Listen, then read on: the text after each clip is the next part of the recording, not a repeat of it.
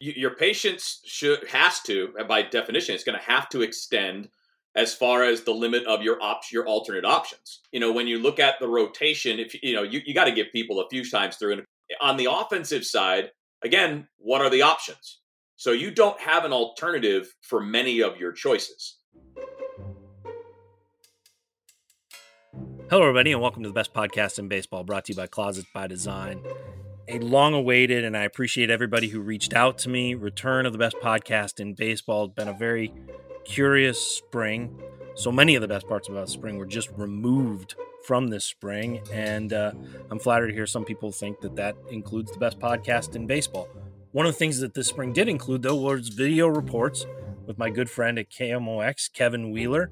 And so to return the favor, Kevin, welcome to uh, BPIB's opening day return here. First first episode of a new season, and I'm glad to uh, be able to invite you to be a part of it. Well, thank you, man. And it's, it's always good too for guests to like set the bar low initially, then everything after that is going to be a wild success because it's going to look better. So I have I'm, I'm happy to be uh, the low baseline so that everybody else can be excited about future guests. All right. So who are you going to have on your video that improves from me? well, I mean, like for example, uh, for opening day, we're gonna have Ozzie Smith. Um, okay. For opening day, we're gonna have John Mozeliak. Um, and a few, I think there's a few others that are creeping in there. Uh, Dave Glover's going to be a part of it, not on the not on the video side, but on the radio side uh, for the first time now that he's with us at KMOX. So, nice. I mean, I guess uh, I guess it works both ways on that, right? Yeah, no, I, I guess so. I just I'm I'm happy to be your baseline as a video guest. So.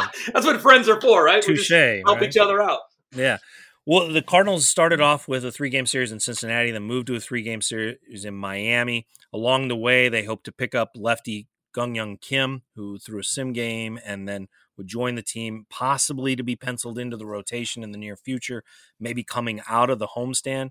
The Cardinals open up April 8th against Kolten Wong and the Milwaukee Brewers, and there will be Clydesdales on the track and fans in the seats and redcoats at the ballpark and Scott Rolen set to throw out the ceremonial mm-hmm. first pitch to the Nolan Arenado. So that's a whole lot of gold gloves jangling there between the two of them.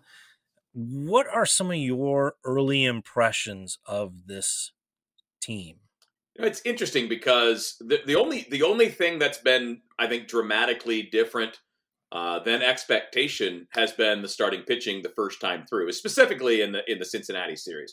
Um, mm. You know, you got 12 combined innings from your three starters in those three games, and you know we've talked a lot about this year being important not to put too much on bullpens. And I know people are gonna they're gonna run the shuttle back and forth between alt site and major league camp, and eventually uh, in the Cardinals' case, Memphis and the and the major league roster when we start getting the the minor league seasons going next month. So, and I know that they have some flexibility there, but I know that was also a goal is to not tax that too much. And it's only three games, and I don't expect it to last. I would say that was the unexpected part. Some of the other things, both good and bad, were things that I think we kind of expected to have to watch unfold, right? Like the outfield production, like some of the guys and their swings and misses, and whether or not they're going to be putting the ball in play more. Uh, but for the most part, Derek, I don't think anything's been too shocking. Do you? The starting pitching, I think. But you know what, though? It was a trend that we saw in spring. Uh, they can't roll over innings in the regular season. Yeah, that's true. Yeah. And as much as I was dismissed for asking questions about those rollover innings and, you know, how pitchers needed to work out of binds and that just gave them a get out of trouble free card, um, you know, here they are. And each in each of those games, there has really been an inning where the starter mm-hmm. had problems and had to figure a way to get out. Uh, sometimes they didn't get that chance. John Gant against the Miami Marlins had the bases loaded, nobody out. He got a chance to get out of that jam. Adam Wainwright was removed in the middle of an inning where you know somebody had to come in and get him out of that jam. That that to me was really something about spring training, and is really hard for not just the Cardinals but all teams to right. consider. Is right you know where is the level of protection um, for pitchers and what does that keep them from being prepared for? Like you know i'm i'm a i'm really fascinated by this notion uh, two things that i want i think we should talk about. One is like this self-fulfilling prophecy notion. If teams go in expecting something a lot of times they make choices that make it a reality. Like they they don't allow for the possibility that they're wrong And I get that there's a high risk if there's wrong. But if you're only going to use a reliever in short bursts because you think he's not ready to handle the long burst, then it's a self fulfilling prophecy because then he will never see the long burst. You're refusing to allow him to grow into that. Same thing here with starters. If they put like you know the bubble wrap around them in some regards and say well we're going to take them easy we're going to we're going to bring them along slowly because of the workload last year we got to be ultra aware of stress innings all these things right then eventually they start making choices that that make it a self-fulfilling prophecy because then it proves right. that they weren't wrong and you know that that's the thing is they don't want it to be proved wrong and so by taking away the the possibility of uh, a pitcher getting through the jam right they just say, well, that's just too much work. And so it's it's it's essentially they make choices to prove themselves right without ever o- offering the opportunity to be proved wrong. And I think that's going to be really fascinating with the rotation as they mm-hmm. make decisions, um, but also with Alex Reyes as his future unfolds here. Clearly, he's the closer. Mike Shildt has not hid the fact that his actions are that he likes Alex Reyes as the closer. It's right. It's one of the few things from the playoffs that have lingered. You know, Dylan Carlson was the cleanup hitter in the playoffs. He's the number eight hitter against the Marlins. Alex Reyes was the closer in the playoffs. Alex Reyes is the closer. But is that become part of this self fulfilling thing where, you know, you use him in that role to protect him from the innings needed for a starter, and eventually you just created him in that role, and you'll and next yeah. year you'll have the same excuse you you've just described derek um, what's been happening with pitching in major league baseball for the last 10 15 20 years Great where point. everybody's you know counting everything right they're counting innings they're counting pitches and there's no evidence yet that any of that has prevented arm injuries. Like none. You know guys threw 300 innings back in the day and they didn't have more arm problems than modern players do.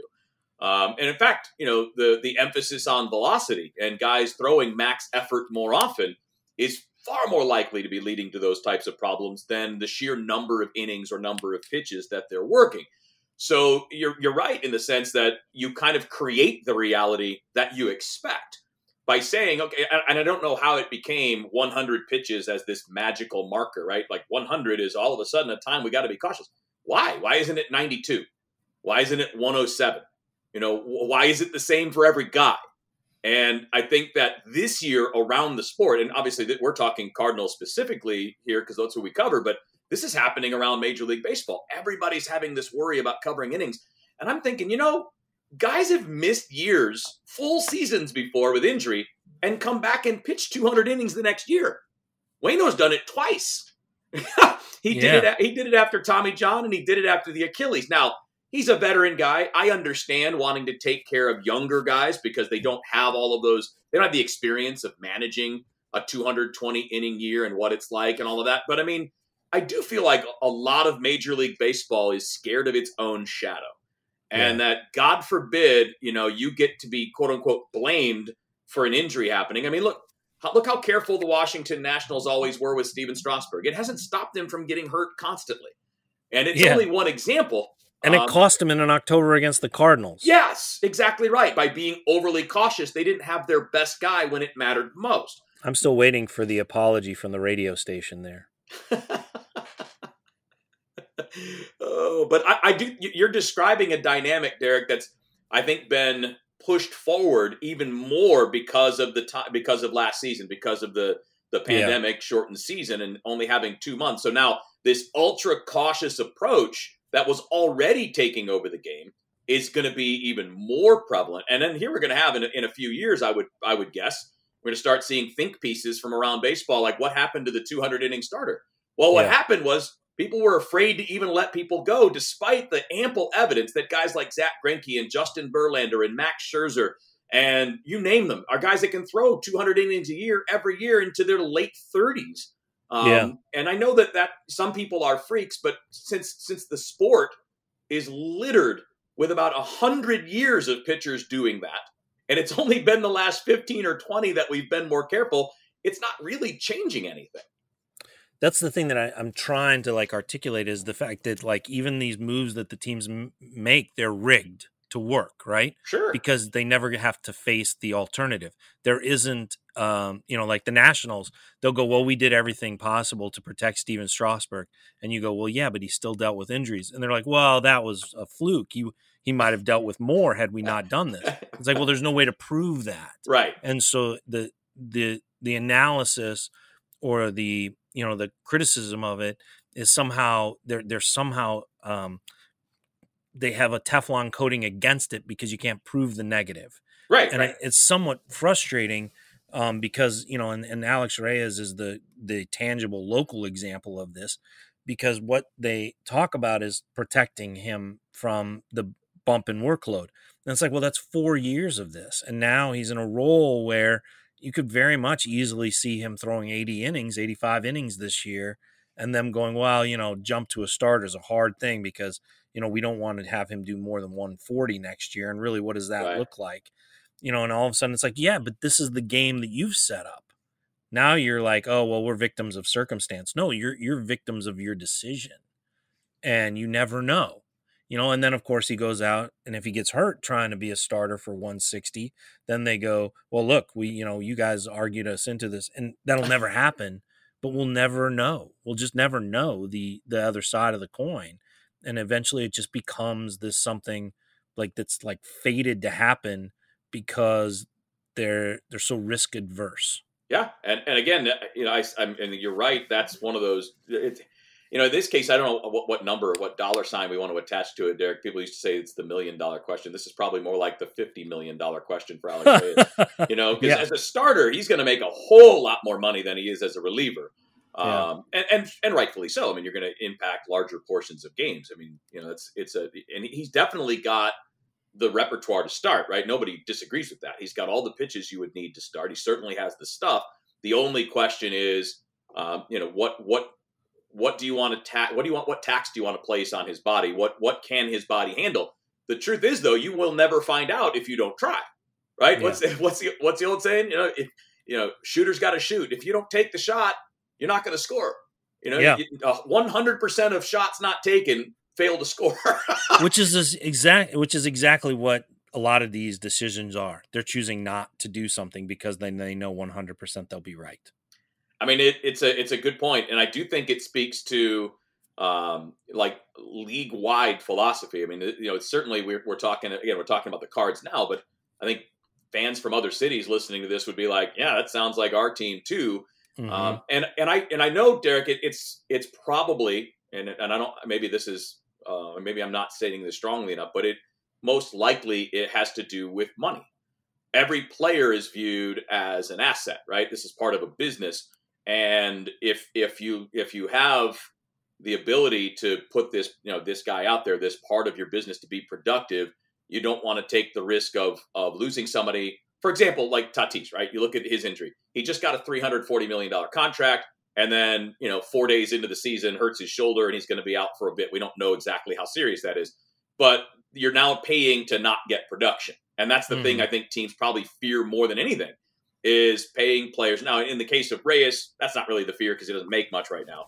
But right. I think that's what drives a lot of it moving forward. And I I don't know that it would be the case in every specific scenario, but there is also um, a financial benefit, Derek, to taking young, talented players and limiting them because there's less of a body of work. There's less evidence. If a guy goes out and throws 180 strong innings and then he starts to get into arbitration, well, you got a lot of good comps of people that, you know, that, that there's not that many that are doing it, right? I mean, you've got a, a way to, to command more money. If you're going out and throwing 70 or 80 innings, I mean, you know, you're not. It's not going to carry the same weight.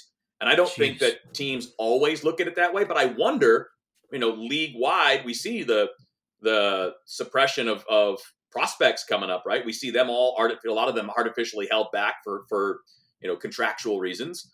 And yeah. I wonder if that plays into some of these decisions around Major League Baseball, where you look at it and say, well, you know, if, if this guy goes out there and has two or three um, super successful 200 inning seasons right out of the gate, he's going to get expensive really fast. And if we we limit that, or if we keep starters in general, not just kids, but starters in general to that, you know, two times through the rotation, well, then what are you doing? You're not you're putting in a position where those guys aren't going to command what Gerrit Cole commands or what those guys because they're never going to reach that plateau.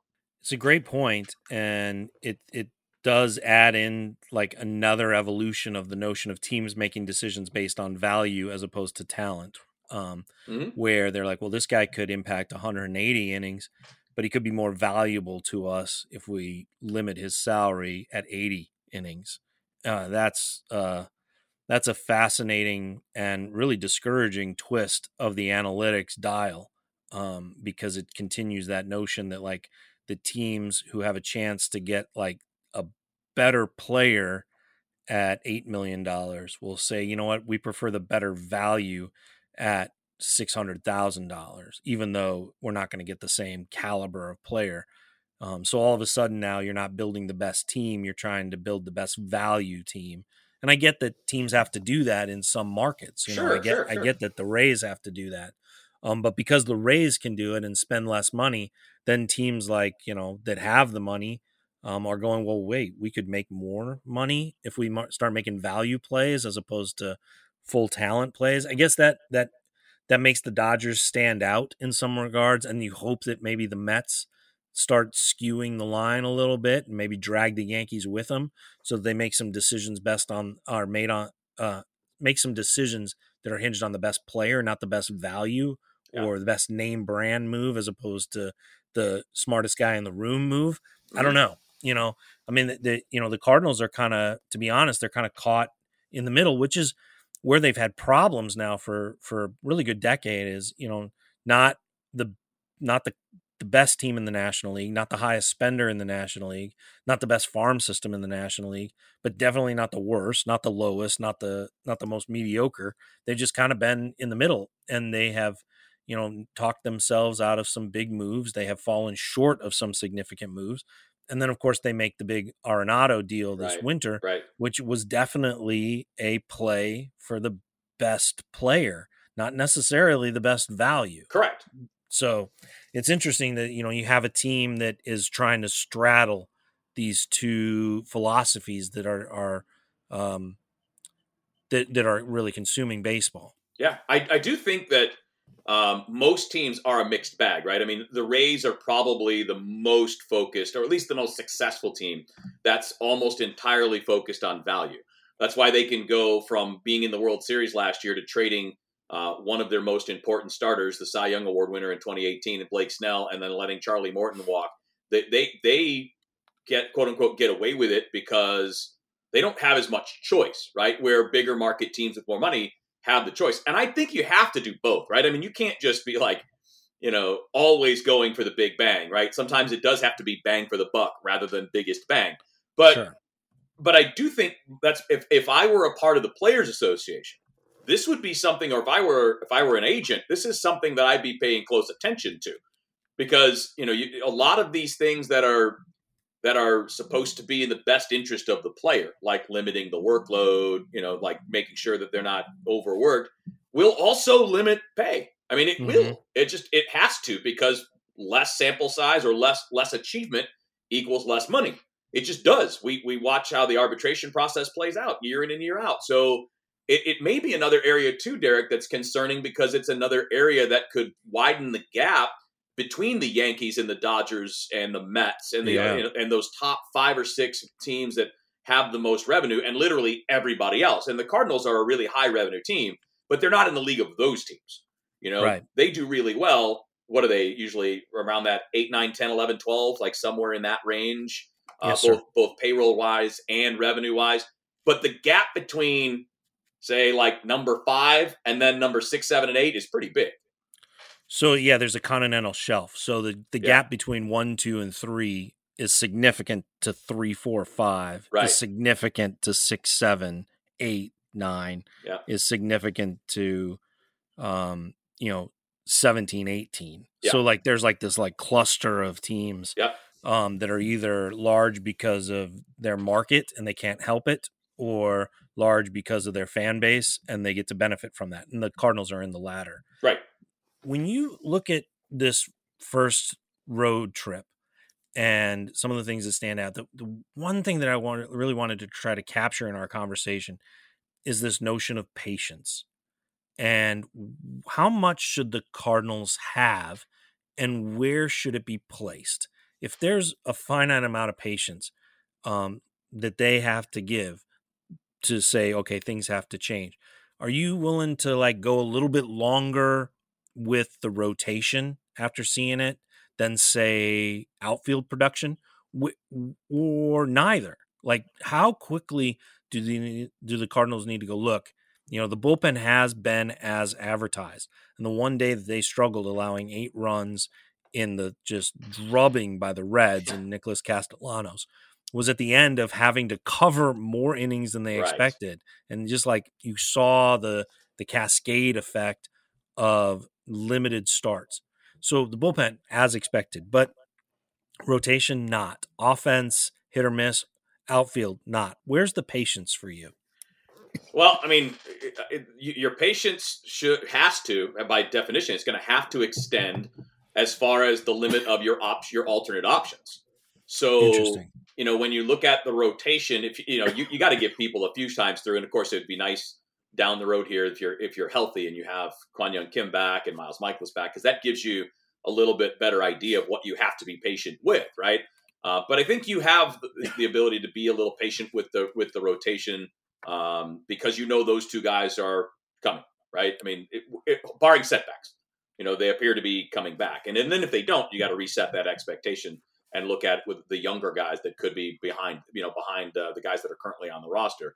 Um, on the offensive side, again, what are the options?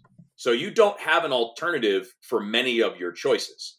You know, it's not mm-hmm. like it's not like there's a top 100 prospect um, in the outfield right now that's ready, other than Dylan Carlson, right? I mean, but he's already in the mix. So if we're talking about you know what choices there are there, it really is going to come down to the people you have anyway. So you don't have much choice but to be patient and see what O'Neill and Williams, uh, by extension, what Matt Carpenter does, uh, because of the ability to do what they did in Game Two with the Marlins and put Edman in the outfield and Carpenter at second if he's swinging the bat. I don't. Right. I don't think there's a choice um, when it comes to that. I don't think there's any choice at all um, in terms of having patience for the first uh, first month, maybe even Derek. Heck, it might even be the first two months because the minor league season's not going to start. So you're not going to have an idea if somebody's down there tearing the cover off the ball and you got guys up here struggling, all right, well, let's give that guy a shot. Well, right now, you don't have any of that to fall back to. So Lane Thomas exists, though. I mean, Lane Thomas is there.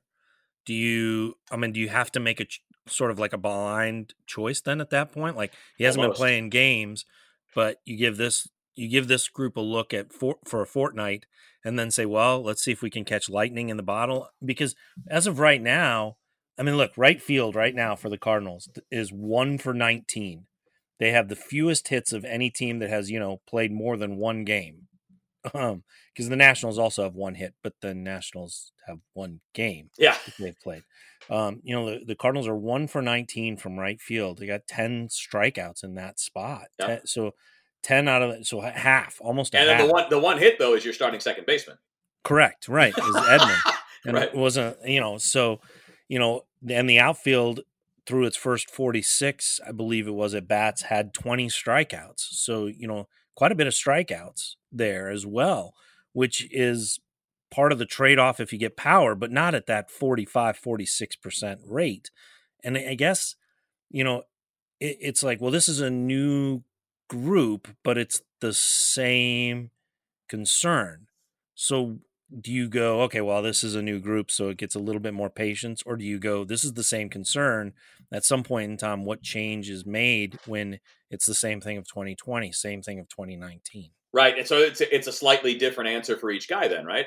I mean because so we, we've seen more of o'neill i know bader's not in there now but eventually you know here in the not too distant future he's going to be. So we have we've seen more of them than we've seen of Williams or Thomas or Austin Dean or John Nogowski, for example. So it might be a different level of patience um, with guys that, okay, you're saying, is it any different than it's looked before? I, I'll apply that to Matt Carpenter too, right? Um, so those guys that you have some history with, if it's looking, if you're getting to the point where it's, you know, you're getting you know, late April into May, and a lot of what you're seeing is what you have seen already for two or three years, I think that's something that would reinforce or, or, or something reinforce that might um, man, maybe just force your decision sooner rather than later. It's harder to be patient, um, certainly for fans, Derek, as we both find out on a regular basis. Yeah, it's harder yeah. to be patient when what you're seeing is what you've been seeing.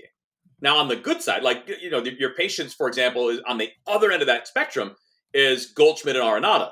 That you're going to be ultra patient with guys who have been good and nonstop good for a long period of time.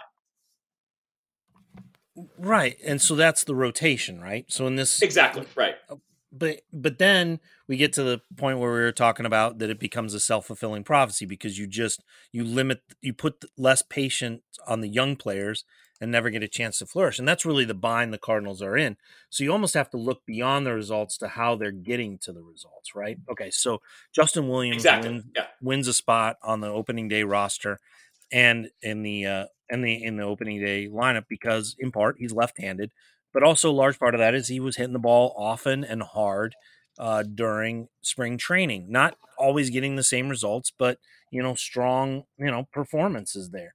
Um, but how does that translate to the regular season? I think it's fascinating that like Tyler O'Neill had one of the best spring trainings, and really, you know, his swing was different. There was a potency there, there was a consistency there, really a strong spring training.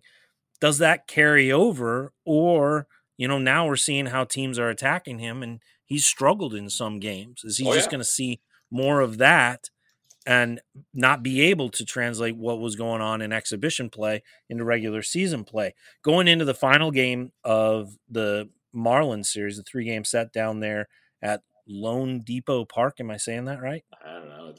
Sure. They, they okay. changed names. They changed names down in South Florida for their stadiums, like everybody else has changed their socks. Well, they no longer have the fish tank, so we can't call it that. Right. Um, you know. Oh well. All right. So the the ballpark in Miami. You know, going into the final final game there, the final game before they open at home. I mean, they, the outfield is 25 strikeouts and 52 at bats. Yeah.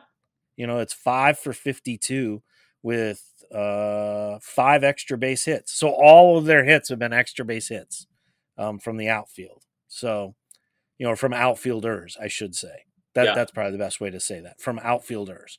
And you know, I mean, like t- two walks, two walks, man. Mm-hmm. 25 I mean, strikeouts, two walks. What we're going to end up, and and by the way, you know, that's an the, 096 average. Yeah, that's not good. that's definitely. I mean, how good. long will that play? How long will that carry?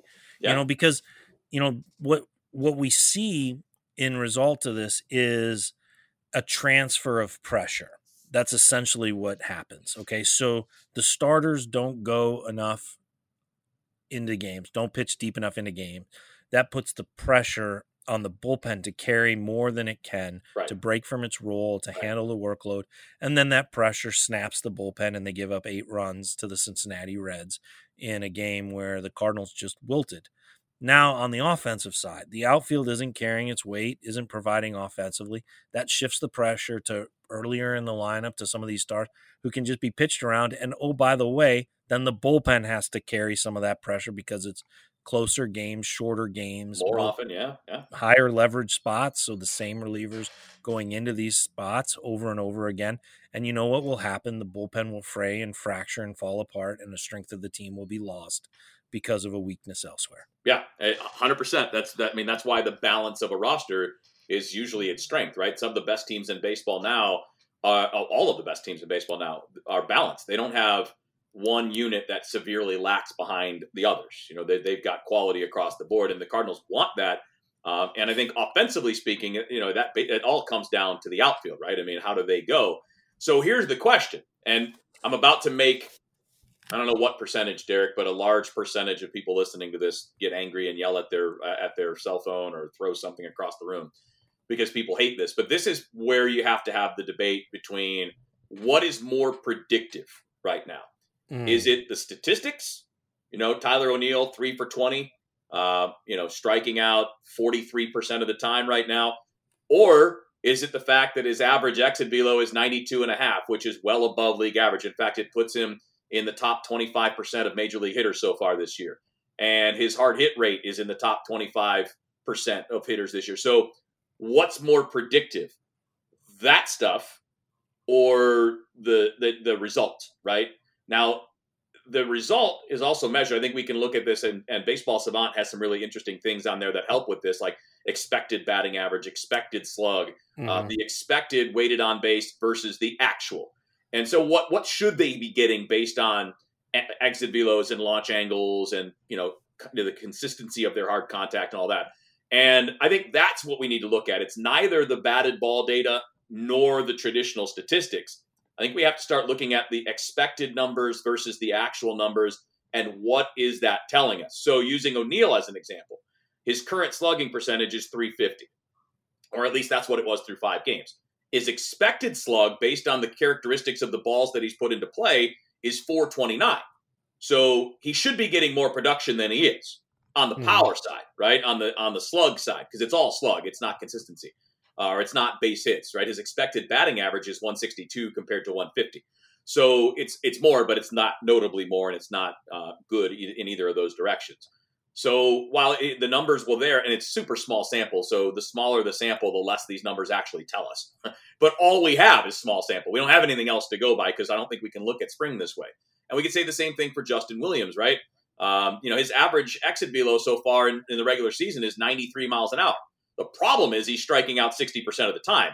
And mm-hmm. this is where we have to look at things like the whiff rate and not just exit velo, right? How often are you missing? How, often are you striking out? Those things are going to tell us, you know, a lot too. So th- that's really where this all becomes difficult, right? Because you can see these guys, when they hit it, are hitting it very hard. But when combined, they're not hitting it about 50% of the time. You can't get anything out of that. Right. Yeah. An average exit velo of one, of 95 is very impressive. It's great. Until you're half the time. Well, I was going to say until you're told that that's an average of four balls in play and there's eight strikeouts. Correct. Right. Correct. That's that's not all that. But so I'm glad you brought this up because you know it was something that in spring training we had access to really this year for the first time. The Cardinals um, Marlins, and Mets all had their ballparks set up with StatCast and Baseball Savant, and mm-hmm. it was publicly available. Yep. Um, whereas before, we would have to kind of, uh, oh, I mean, we'd, we'd, report and research and try to get the internal data that they were using, and, and sometimes we're able to get it.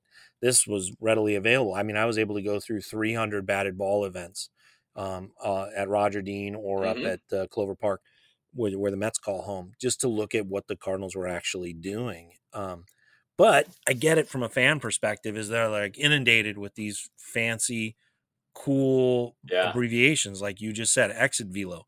So let's let's let's offer the listener some view into what that actually means. Let, just so they have a tangible understanding. So we're not just kicking around numbers. Okay, right, so right. a good average exit velocity for a team, for an entire team, if you look over the past three years, you know, the best teams are about 90, a little bit more north of 90 right. for an average exit velocity. That number corresponds with some of the best offenses in baseball. Right. All right. So it's right. considered an indicator. The Dodgers had an exit velo as a team overall of greater than 90. Right. The and Padres is what, about 88? Right. Yep. The average is about 88. Yeah. The Cardinals saw a decrease in about two and a half over the last few years. Just a, a, a plummet in their exit velocity. Tyler O'Neill was part of that. Um, you know, last year the the team just as a whole and along with individuals just saw it absolutely plummet through those 300 through those 300 batted ball data in, in you know that I looked at. Mm-hmm. I think it was seven Cardinals had balls in spring training that they hit harder, i.e., had a higher exit velocity than any ball they hit last year. So, for whatever reason, you know, I mean, it was was it the quarantine? Was it the COVID? Was it something that they were doing preparation wise? Something about their swing? Was it just you know all the double headers? Whatever right, it right. was. Um, and that's essentially what we're talking about when we talk about exit velo it's about how hard are they hitting it. It's it's basically a way, Kevin, to measure bat speed. We used to talk about right, like right. Gary Sheffield. You right. see Gary Sheffield and go, "Gosh, that guy's got tremendous bat speed." Or you see Mark McGwire, you go, "Gosh, that guy's got tremendous bat speed." Well, now they've they've found a way to take that off the eyeball test when you say you have all these scout phrases, quick hands, quick bat, yep. good bat speed, all these things. Now they put a number on it. They said, well, exit velocity is a way for us to measure that. It's one of the reasons why the Cardinals drafted Paul DeJong. His team, you know, at Illinois State, they put a radar gun to watch how guys hit the ball off the tee. He had strong exit velocity off the tee. You know, that's not a pitch coming in at pace. That's just a pitch at standstill, and he had good exit velocity. Right. Same thing with Randall Grichuk. It was one of the reasons why the Cardinals made the trade for Randall Grichuk. They were able to get his exit velo numbers before they were widely available. Right. And they're like, this guy, if you can get him to hit the ball often, hmm he already hits it hard. So let's see what happens if he hits it often.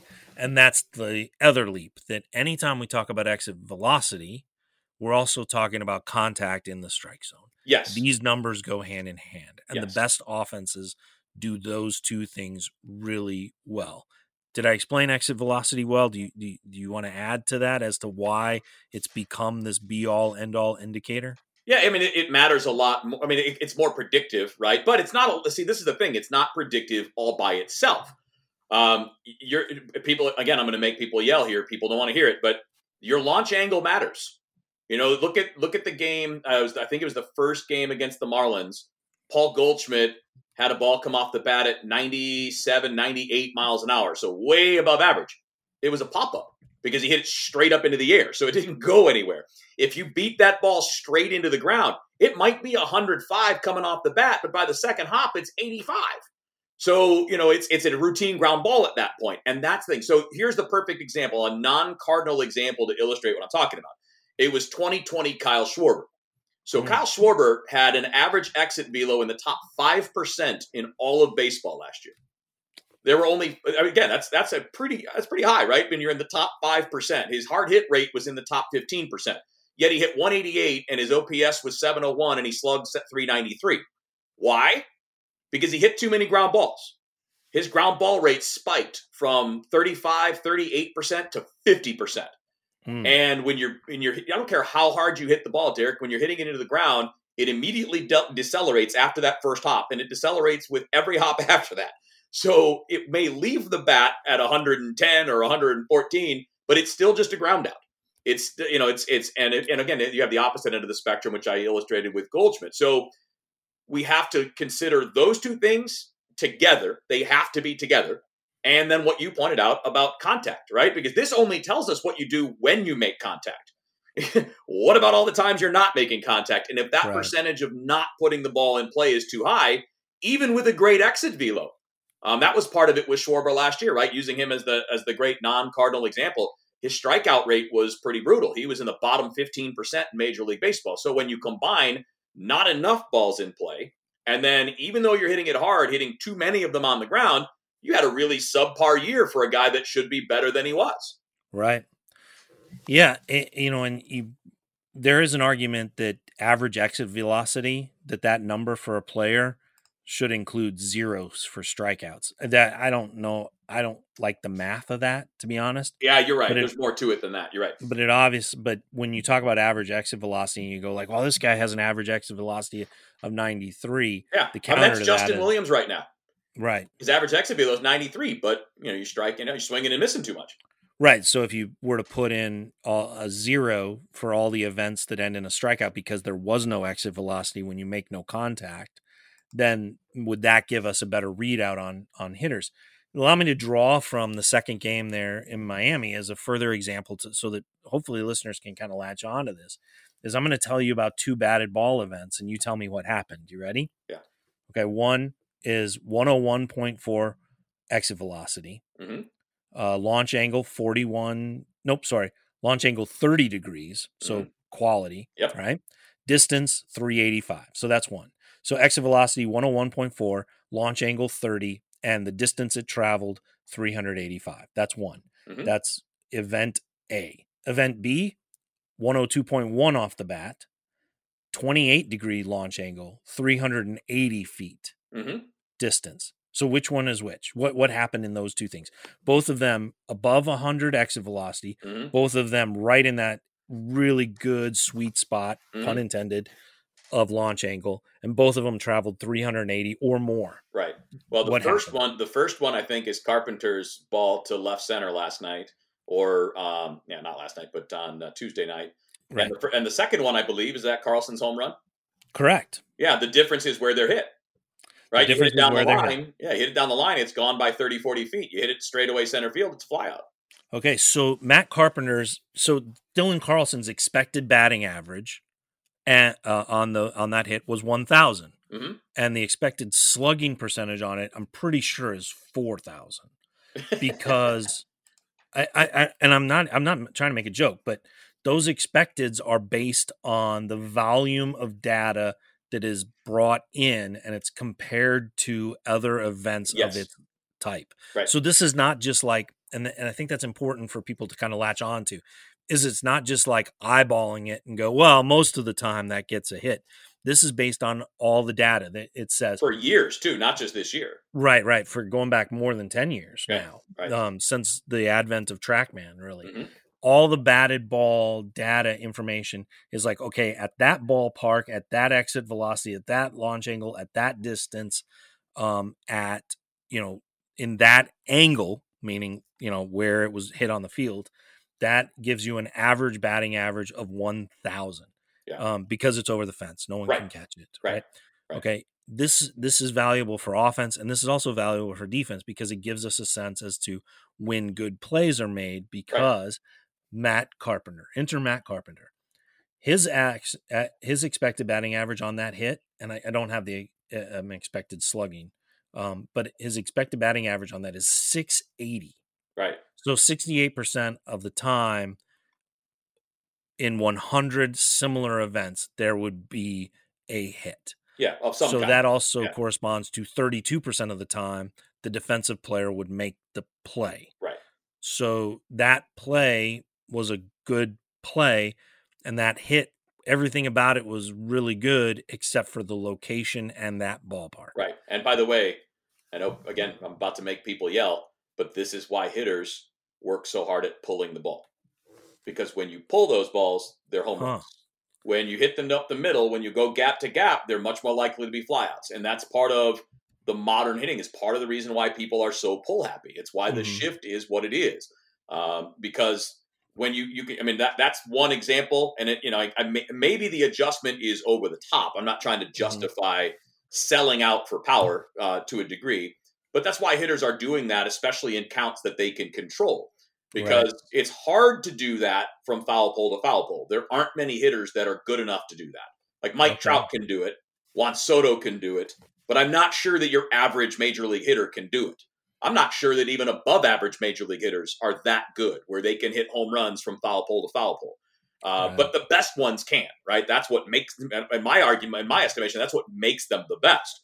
Is that they do damage anywhere, and that allows them to hit all kinds of pitches and all kinds of locations, which is again why they're so awesome. So when we take more of the average, right, the middle of the pack guys, um, their better odds are to sell out to pull because when they do make that contact, it's going to be productive. It's going to be a home run. It's it's not going to be a flyout. That's fascinating. I, that that that's interesting. Um, are we are we in the mood to just irritate listeners? Then is that what I mean, I'm not trying to, and I'm not justifying anything. I mean, Yeah. because people can argue that you know that, and part that's part of what leads to a lot of the strikeouts that are out there, right? I mean, right. if you're trying to pull sinkers that are running away from you, good luck. And because you're doing one of two things with that, you're either swinging and missing, or you're rolling it over into the shift. Right. Yeah. So you know, it's it's it's not that it's. I'm or not you're hitting a 20 foot single because the pitcher doesn't get off the mound. Correct. And I'm not saying that this is a good thing. I'm saying this is what's happening. This All is, and that's the explanation. If you want to know why guys are so pull happy, uh, it's because a most people have better power to their pull side because you're working in the direction that your body is moving rather than the opposite direction of which way your body is rotating. Right, your body's going to rotate Right. towards the pull side. I mean, that's just how it works. So you're going to have more power that way. Um, and you know, it's just your body works better when when you think about like weightlifting, for example, right, Derek. Uh, when you're lifting, you're better lifting with things closer to the center of your body rather than away, right? You wouldn't pick up a heavy weight with your. I have arms no idea what you're talking about. you wouldn't pick up a heavy weight with your arms straight out and extended out in front of you uh, unless you want to hurt your back. You're going to do all that close up, right? So you're going to keep whatever the weight is close to your body, close to your center mass, so you can move it a little easier. And you know that, that's the idea. So does it, it? It's not. I'm not. Again, I'm not trying to justify this as an overall strategy, but that's what hitters are doing, and the reason they're doing it is because power gets paid. Hmm. If you if you're going to make money and you're going to make serious money, you're a power hitter. There are no singles hitters that that are super wealthy. There Right. are there's nobody that's going to be uh, you know like the Juan Pierre of the world who's going to hit 300 every year but no slug. That guy's never going to get paid. That guy's going to make you know the bottom end of the salary spectrum for whatever his job is as a bench player, as a starting player, whatever. So, well, that's that's and that's by the way, it's why pitchers go for strikeouts. It's why they why they work on velocity because strikeout pitchers make the most money. Yeah, which is which is there's a correction afoot there. I, I want to take us back to this game Tuesday night in Mhm. Miami, and also you know kind of continue on looking at what we're talking about with exit velocity and tie that into patience. There were two Cardinals who had batted balls in play at 95 or greater in that game. Um, in a game that really was dominated by Sandy Alcantara for a long time. Yeah, And, you know, he, so, so not too many balls were hit hard on either side, to be honest. Um, but two Cardinals had at least 2 Mhm. Would you care to guess who those two Cardinals were? Mm. Off the top of my head, I don't remember. I know I actually looked at these things last night too. I don't remember. You'll have to let me know. So as Matt Carpenter had two, right, and Yadier Molina had three. right. of exit velocity of 95 or greater. Mhm. Okay. Yadier Molina had uh, a sac fly on one Yep. and two singles on the other.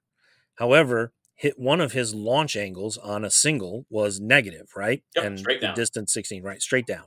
And the expected batting average on such a hit is 190. Right. All right. But he got a single on it. Matt Carpenter did not get a hit, as everyone in Cardinal Nation probably knows. Not only Hit do they know it, they tweeted it. Right. He hit fifth, did not get a hit. However, was the only Cardinal with two balls in play in that area that they're looking for. Yep. 100 or above or 100 or above. Launch angle in that, you know, whatever, 18 to 32 range, right? And then distance. Yep. Matt Carpenter had the, the aforementioned flyout of 385 feet. He also had a line drive of 317 feet. Expected batting average on that was 450. So he had two balls with an expected batting average of greater than 400, two balls with expected slugging percentages, each of greater than hmm 550, and he's 0 for 2. And people wonder why he's playing.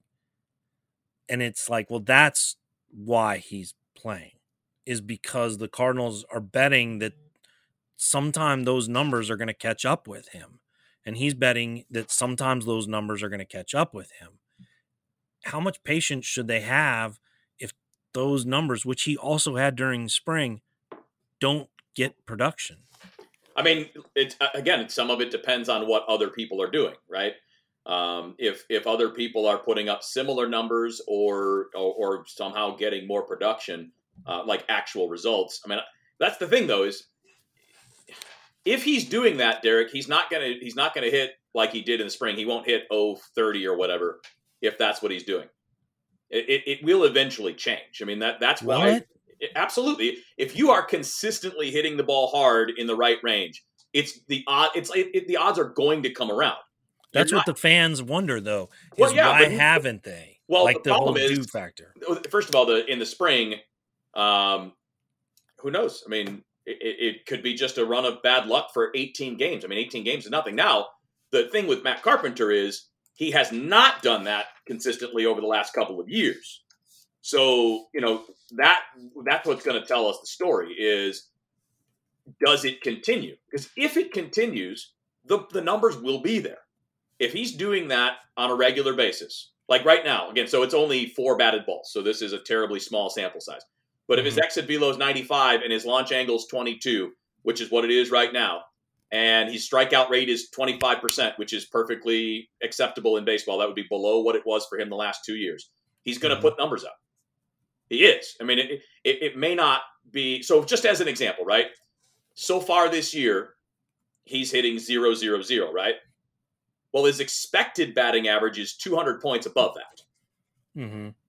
So it, his weighted on base average. Again, I'm sorry, this is for the for the alphabet soup and all that, but that's just a simple okay. way of of quantifying total production, right? Um, and it, it and it and it's you know counting for batted ball data and all that. So he's he's his actual weighted on base right now is 101. That's bad. Like good would be kind of like a good on base percentage. So like 370, 380 is good. And that's where Carpenter was in the 2015, 16, 17, 18 seasons. Okay. So that's when he was really a productive hitter.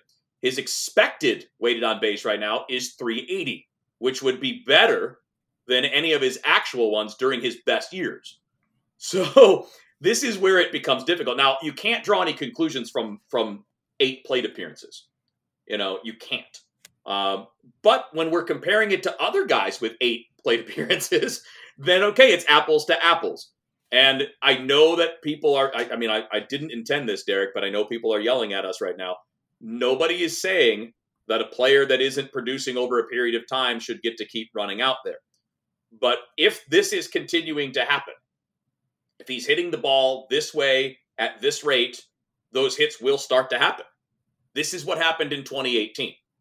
Remember the beginning of the year, it was terrible. You know, April right. was awful. And the Cardinals kept saying, look, the data's there, uh, the exit velo's there. And, you know, in looking at it, we can see it all now. It was. And for four months, he was one of the best hitters in Major League Baseball. And right. then in September, it kind of fell off again. And I do think the numbers fell off again there too. Not, I mean, like the batted ball data, not just the statistics. But it right. didn't come back for 2019 and it didn't come back for 2020. And, you know, like if you look at those two years, the exit velo dropped, the average exit velo dropped. The launch angle got lower, so more ground balls. Uh, the strikeout rate went up. The hard hit rate went down. So there was there was actual measurable data explaining what mm-hmm. was happening with Matt Carpenter. So we can see when he was good and when he was bad and what those things look like. So eventually, if he's doing what we saw so far early or in the spring, eventually they will the, the, the, the odds will tell you that those will be hits. Some of them, not all of them, but the, the numbers will be there if you keep doing that. When all the analytics revolution took hold, and and I can think about it in my time covering the Cardinals. This is coming up on, or this we're into my 18th year covering the Cardinals, and when it started, um, I can remember having to spell out on base plus slugging percentage, and then offering a clause explaining what that is. Right. And today in the paper, I can just put OPS. That's right. the People growth yep. of these numbers. And, you know, we're right here basically on the precipice of exit velocity becoming more tangible and people knowing what that means.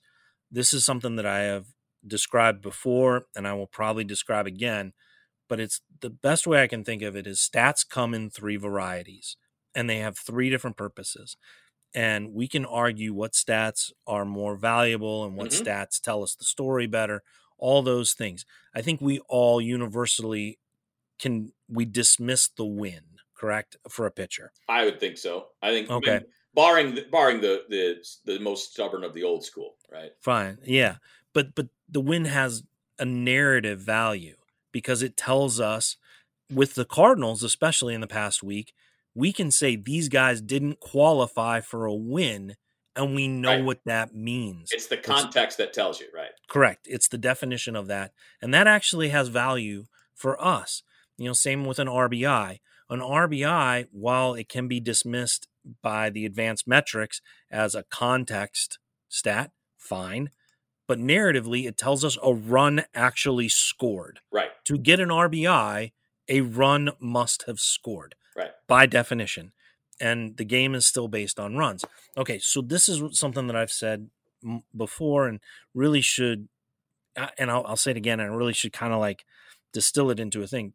The stats come in three ways. One is a narrative stat. Yes. That's the stat that helps tell the story. Right. An RBI. Right. A win.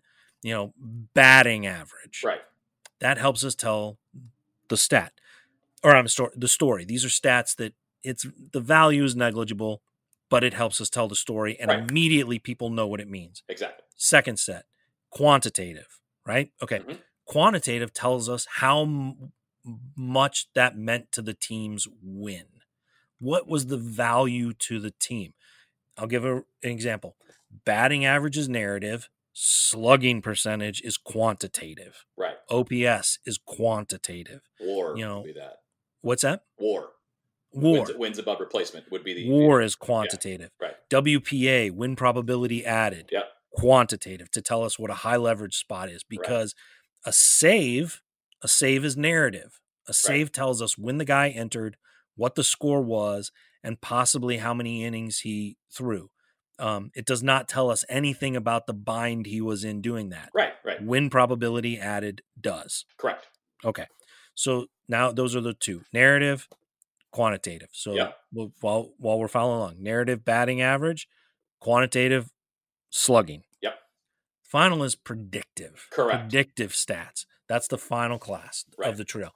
Is these stats tell you what's about to happen Correct. or what teams can count on happening.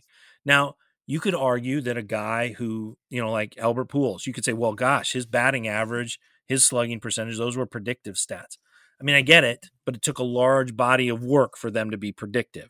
It wasn't like after his first year of batting 300 with 100 RBIs and 30 home runs, you went, oh, well, he's going to do it again next year because those numbers are quanti- or uh, are predictive. Over five years, when he does it, then you go, well, there's a good chance that he's going to do it again. He does it for 10 years. Uh, there's a good chance he's going to do it again. So it takes a larger sample size, one that teams don't have the luxury of waiting on.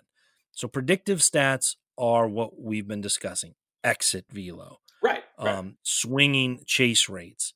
Um, you know, fielding independent pitching can be that Mhm. regard. Yeah. You know, things like Outs that. Swing and miss rate. Outs above average. Right. Exactly. So these are things, that's the final class of stats. So narrative batting average, quantitative slugging percentage, predictive exit velocity. right. That's where we're at with baseball.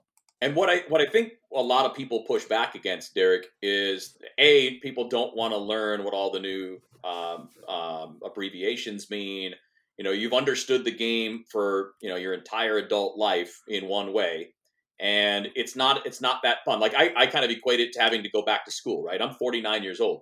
If you said I had to go back to You're high what? school, and yeah, 49 years old. If I had to go Wow. back to high school and Like, do dude, that's almost 50.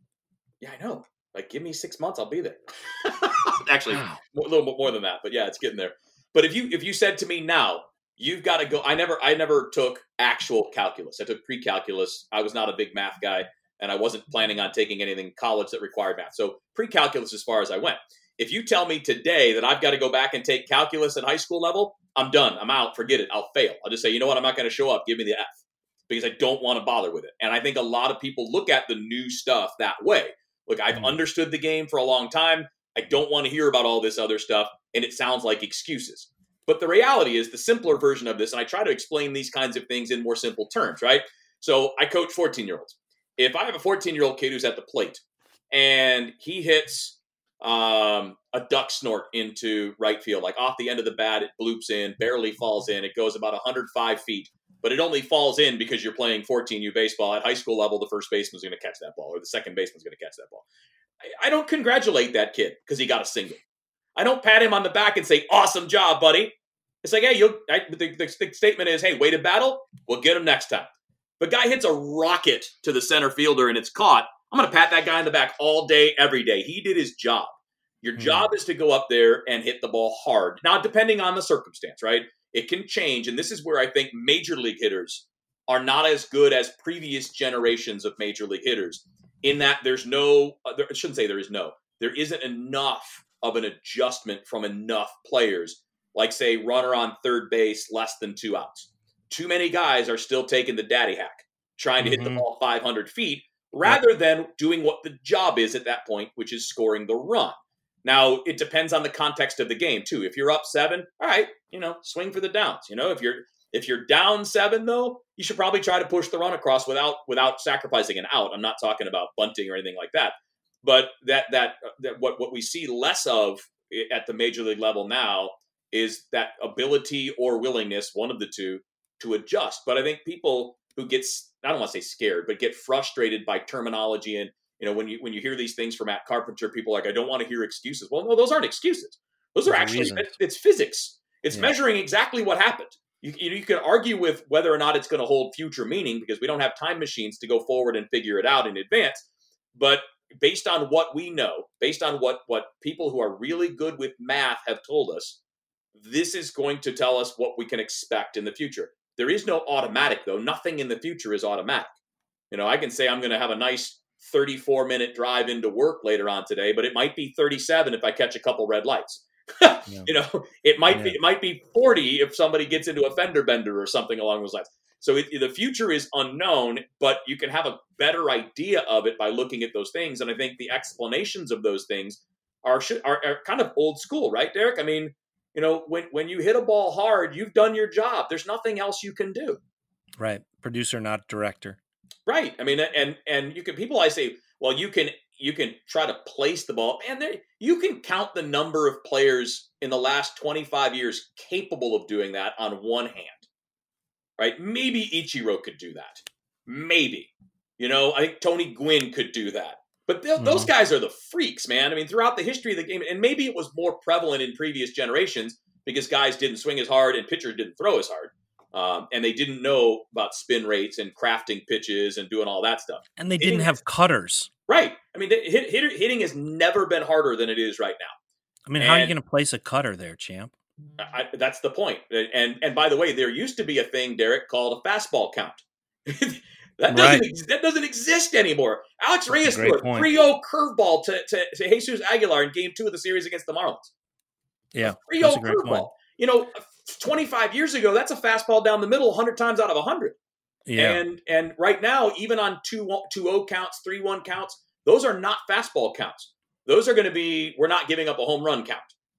Jeter was the last of the inside out swings too. Right, right. And again, they, yeah. they exist now. There are still players that do those things, but there aren't as many as there used to be because right. I mean, power pays. And again, you, you do somewhat have to sell out a little bit more on either location or pitch type with the difficulty of seeing it out of the hand now, right? With teams with pitchers knowing how to tunnel their pitches better than ever because of all the technology available. Yeah. I mean, you can see, you know, it used to be you could see the difference coming out of the hand of a fastball and a breaking ball. And yes, you can sometimes still, but not if a guy's doing it right.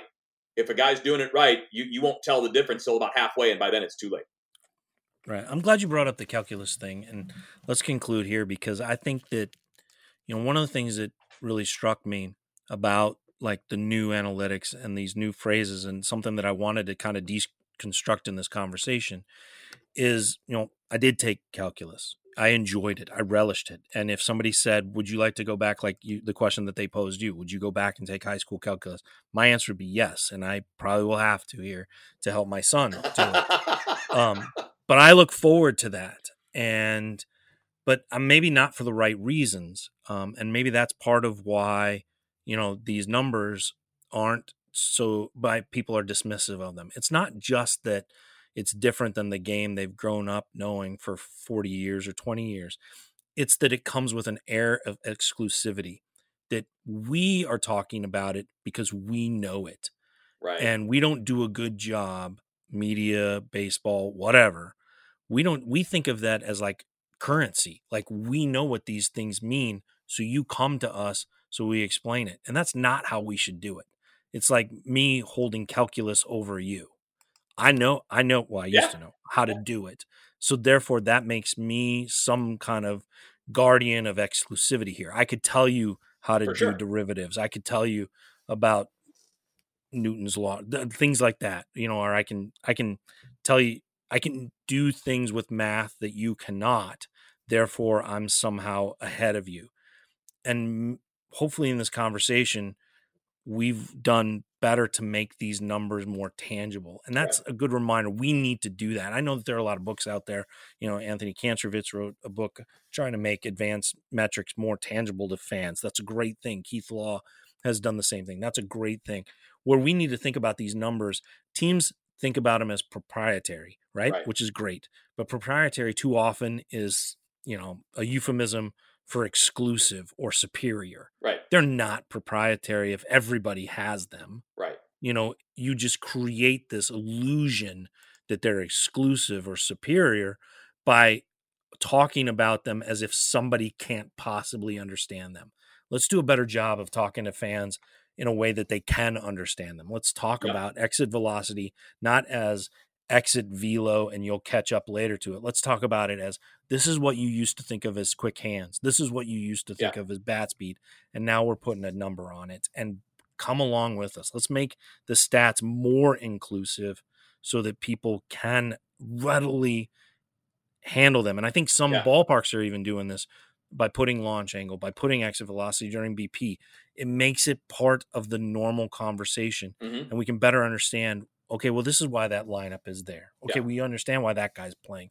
Oh, we get to see, you know, hey, w- walks before runs for some of these guys. Walks before runs. You want to Yeah. know when Albert Pujols, peak Albert Pujols, was about to go on a tear? The walks gave it away Right. right? That's predictive quality. So start enjoying it that way. So What's more funny, though, that with stats. What's funny though is that go we could go. I don't. I mean, we could go back to um, basically our childhoods, Derrick, and probably before that. People have never had an issue with gl- grasping to pitcher velocity. It's Right. the same idea, Great right? What- but you know, when it came to the pitchers, like know, Nolan Ryan throwing hundred was like a national event. It's like, oh my God, Nolan Ryan. I mean, we've been fascinated with pitcher velocity for as long as either of us have been alive. But yet, when we talk about it from the hitter's side, people are like, "Urgh."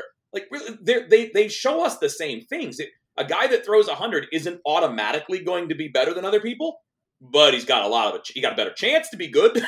he's got more room for error.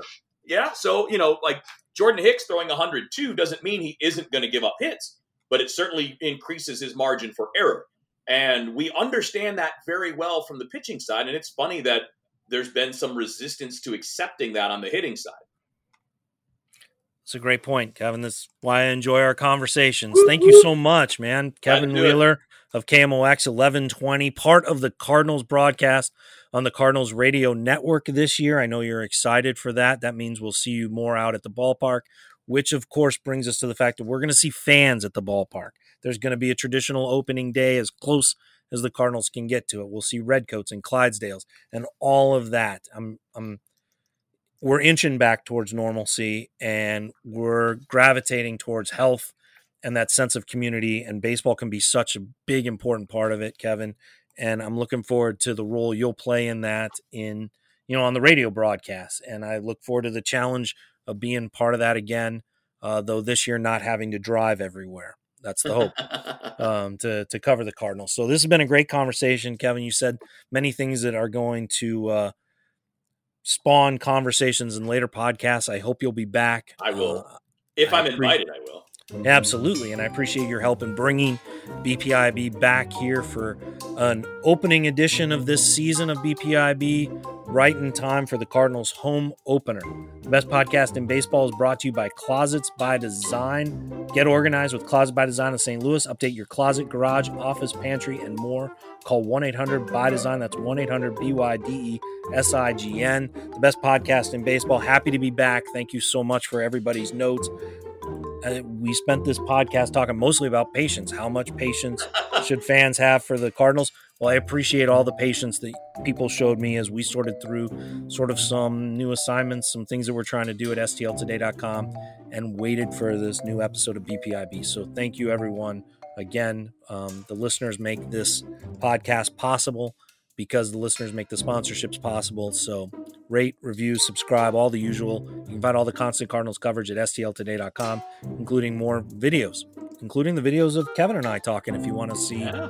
uh, my office fall apart upon my first day returning. So, Kevin, thanks again. Um, look forward to uh, talking to you again. Um, we'll just we'll just have you a regular guest on here. We'll just riff for an hour on things that we didn't expect to talk about. I'm in. For Kevin Wheeler, KMOX 1120 AM, I'm St. Louis Post Dispatch baseball writer Derrick Goold. This has been the best podcast in baseball. Happy New Year, everyone. Look forward to opening day. Talk to you soon. I'm out of practice, man. I forgot like how to close how to close them. It's the way to go. It's okay. The beauty about editing, right?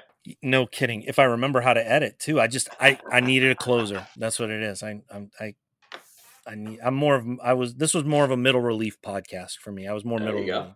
Couldn't start, couldn't close, but was good in the middle. Got some strikeouts.